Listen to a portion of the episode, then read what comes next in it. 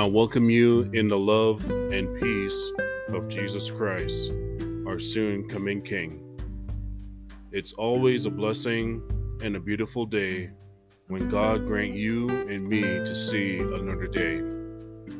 Despite the pain and challenges of life, take comfort and hope in Jesus, the great healer and Savior.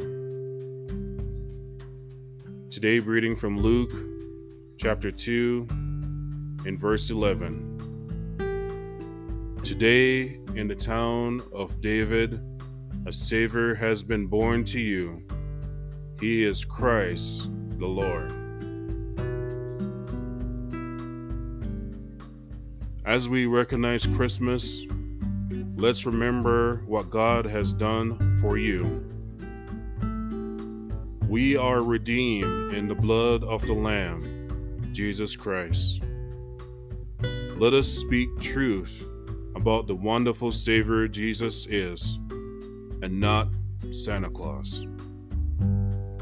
The greatest gift of love, peace, and protection is Jesus Christ.